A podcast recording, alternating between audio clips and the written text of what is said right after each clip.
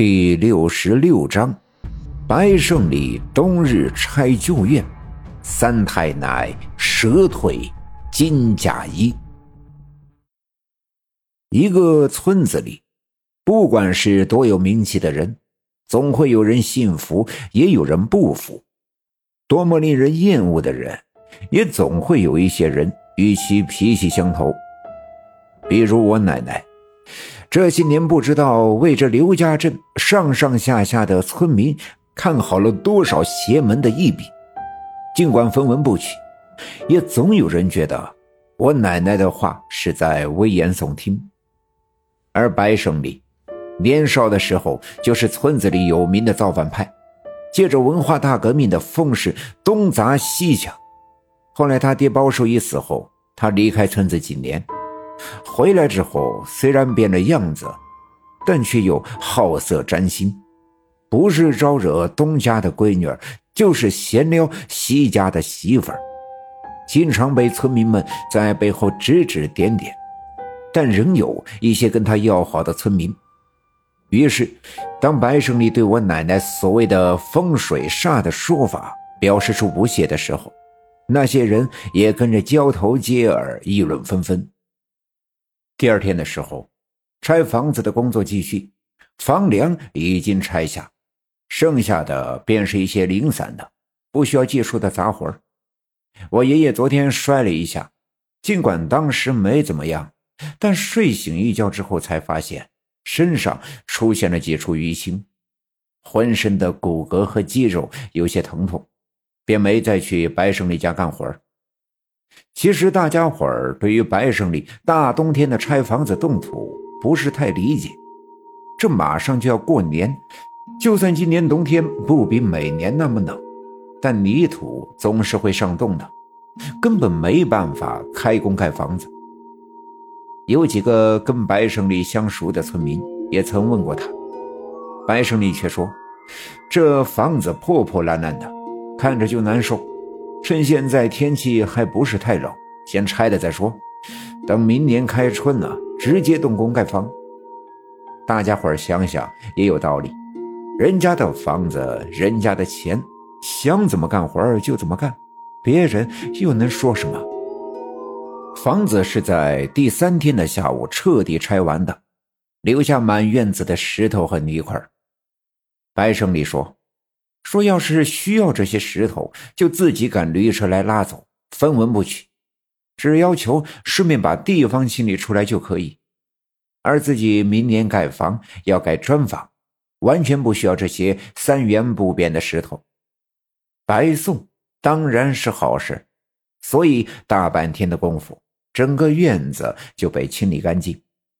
刘家镇还没有一座砖房，白胜利这话一放出去。”便在刘家镇引起了不小的骚动，有的人们开始艳羡白胜利有钱，说别看白胜利这小子年轻的时候胡打乱凿，但没想到这几年竟然如此能干，赚了这么多钱。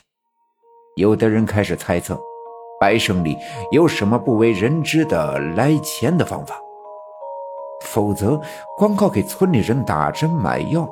怎么可能赚了这么多？更有一些嘴碎的妇女开始扒扯谁家的谁谁跟白胜利的那些风流韵事。人怕出名，猪怕壮，这是古话，还真有道理。不过我奶奶心里惦记的，却始终是三皇子的房梁下发现的那件风水煞。这东西只是年轻的时候。听年纪大的人说过，但这还是第一次见到实物。到底是谁对刘家镇有如此的深仇大恨，早已无从考证。但这完全可以解释，为什么最近刘家镇发生了这么多稀奇古怪的事。那么，也预示着未来会有更大的事情发生。这几天的事，只是。一个开始。原来一直以为邪门的柳树沟是刘家镇阴气最重的地方，但现在看来并非如此。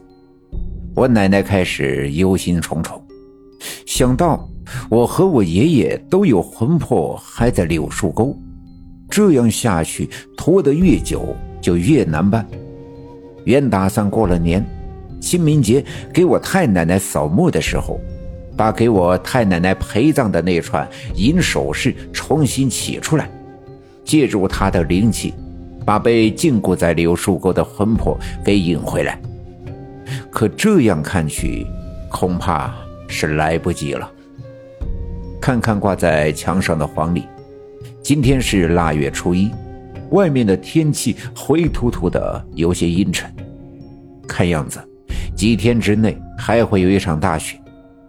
我奶奶洗了洗手，在柜子里拿出几炷香，带上火柴，又在柜子里拿出一些点心和一瓶酒，拎着一把扫帚，转身去院子西面的大柳树下的小庙，去给常三太奶烧香。院子西面的大柳树年头久远，树干粗壮，寺外伸展的枝丫上垂着无数根柳条。冬天的柳树早已掉光了树叶，在树下堆积了厚厚的一层。树叶中间有一个砖石垒砌的小庙，里面供奉的便是保家仙常三太奶。初一十五。奶奶都要来给常三太奶烧香上供。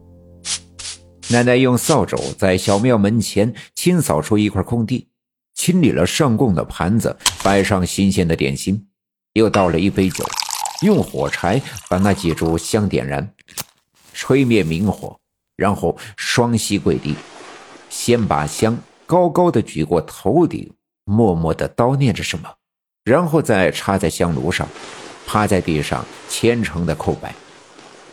我奶奶跪在地上给常三太奶磕了三个头，刚要站起身，突然听见头顶上沙沙的响。听声音的方向，就在那棵掉光了叶子的老柳树上。我奶奶抬起头，顺着声音望去，这一看不要紧，瞬间把我奶奶惊出一身的冷汗。只见在小庙上方柳树的一个粗壮的枝丫上，盘着一条蛇。